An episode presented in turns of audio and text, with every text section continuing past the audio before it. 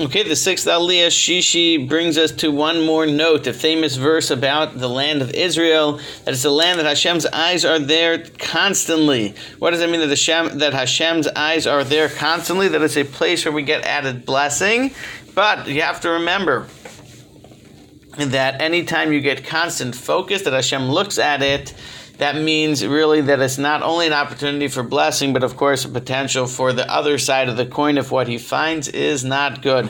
But this is one of the very famous verses that is the land which Hashem seeks it out, and his eyes are constantly there from the beginning of the year to the end of the year.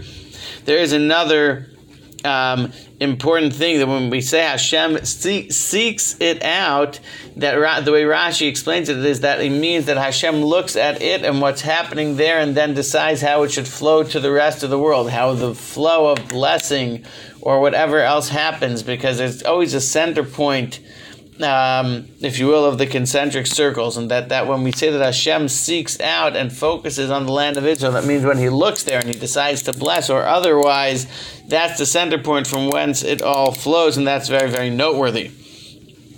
This aliyah also brings us to the second paragraph of Shema, the paragraph of Shema, which, as we is famously called, the one that obligates us in, in keeping the mitzvah. So there is a review, big picture of the fact that when we do the mitzvahs, Hashem blesses us, and when we don't, God forbid, we go into exile um, some some of the beautiful notes that come in this second paragraph of the Shema. Meaning, just to explain, there are three paragraphs of Shema. This is the third one that we're learning in the Torah. We're actually reading in the Torah, but it's the second one that's repeated, as supposed to be repeated every day and every night, in the morning and evening.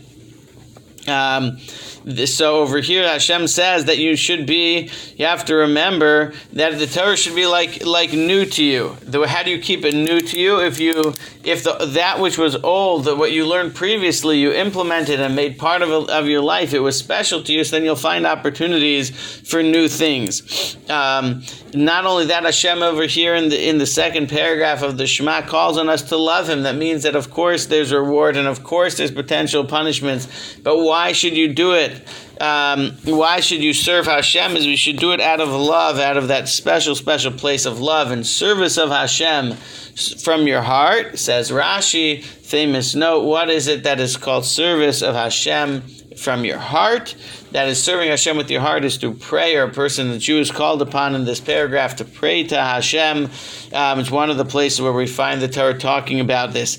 This in the Shema we discuss on both a communal and an individual level that the community and the individual need to make sure they're committed to the service of Hashem as described in the Torah. And if you obviously, obviously, if you can get the energy of the community to help you, amazing. If you can impact the community that it should be that it should be headed in the right direction, amazing. And if none of that's happening, then as an individual, you have your own responsibility. There's a famous note over here. Um, Hashem says that if you're doing wonderful, I'll give you the rains that you need. And so there's this interesting discussion about different types of rain that crops need at different times at different stages of their development that Rashi goes through. But the famous note is that Rashi, says that the rain will come on Friday nights. Friday nights, of course, no one has anywhere to go, nothing else to be, nowhere to be, because of course you're enjoying the Shabbos Seudah, and so and then we're all sleeping. Um, and so and so Hashem says, in the good time I'll send the rain, meaning the time when no one will get wet and drenched, but in a wonderful, wonderful way. Hashem says, the Torah says that as we eat, we'll find it to be satisfying. It'll be wonderful. And that blessing, Rashi points out, can happen on two levels. There can be lots and lots of it, and then there can be times when we're not eating a lot, but nonetheless, it, the blessing is that when we eat a little, we can be satisfied. A miracle could happen inside of us, um, which is a beautiful beautiful uh, thing. Of course, now as we transition, the second half of this paragraph, of the second paragraph of the Shema says, well, what if we don't? When we have all this blessing and we have so much good, there's always the potential of turning away from Hashem, and that, of course, we have to be so careful not to. Uh, turn away from Hashem. Rashi's note over here is that the reason why we have to get this warning is because when we have everything, and if we're not turning to Hashem, a human being is wired in a manner whereby they need they need to worship. They need to have a relationship with something bigger than them. They're always looking for something.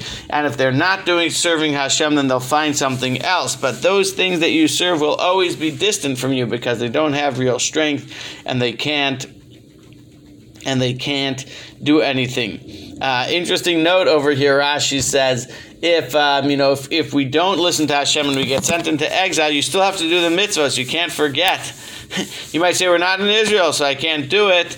Um, so Rashi says, no, of course you're still obligated. Also, there's a note about teaching our children. Rashi tells us over here, once your child can talk, right then, don't wait, no pause. Start teaching your kid the fundamentals of Torah from the moment they can talk. There's no argument in the Torah's mind that, oh, I'll do it when he gets older. Right away is the time to teach your kid.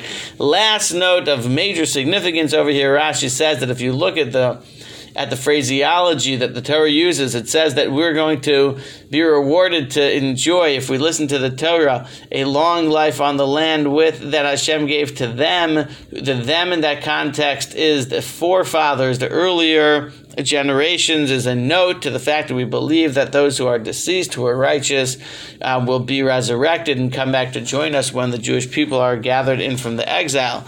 And over here is one of the hints of a, of a major fundamental of the Jewish beliefs that, that there is a time when those who are deceased who deserve it will be brought back to life again uh, when the Jewish people return with the Mashiach to the land of Israel.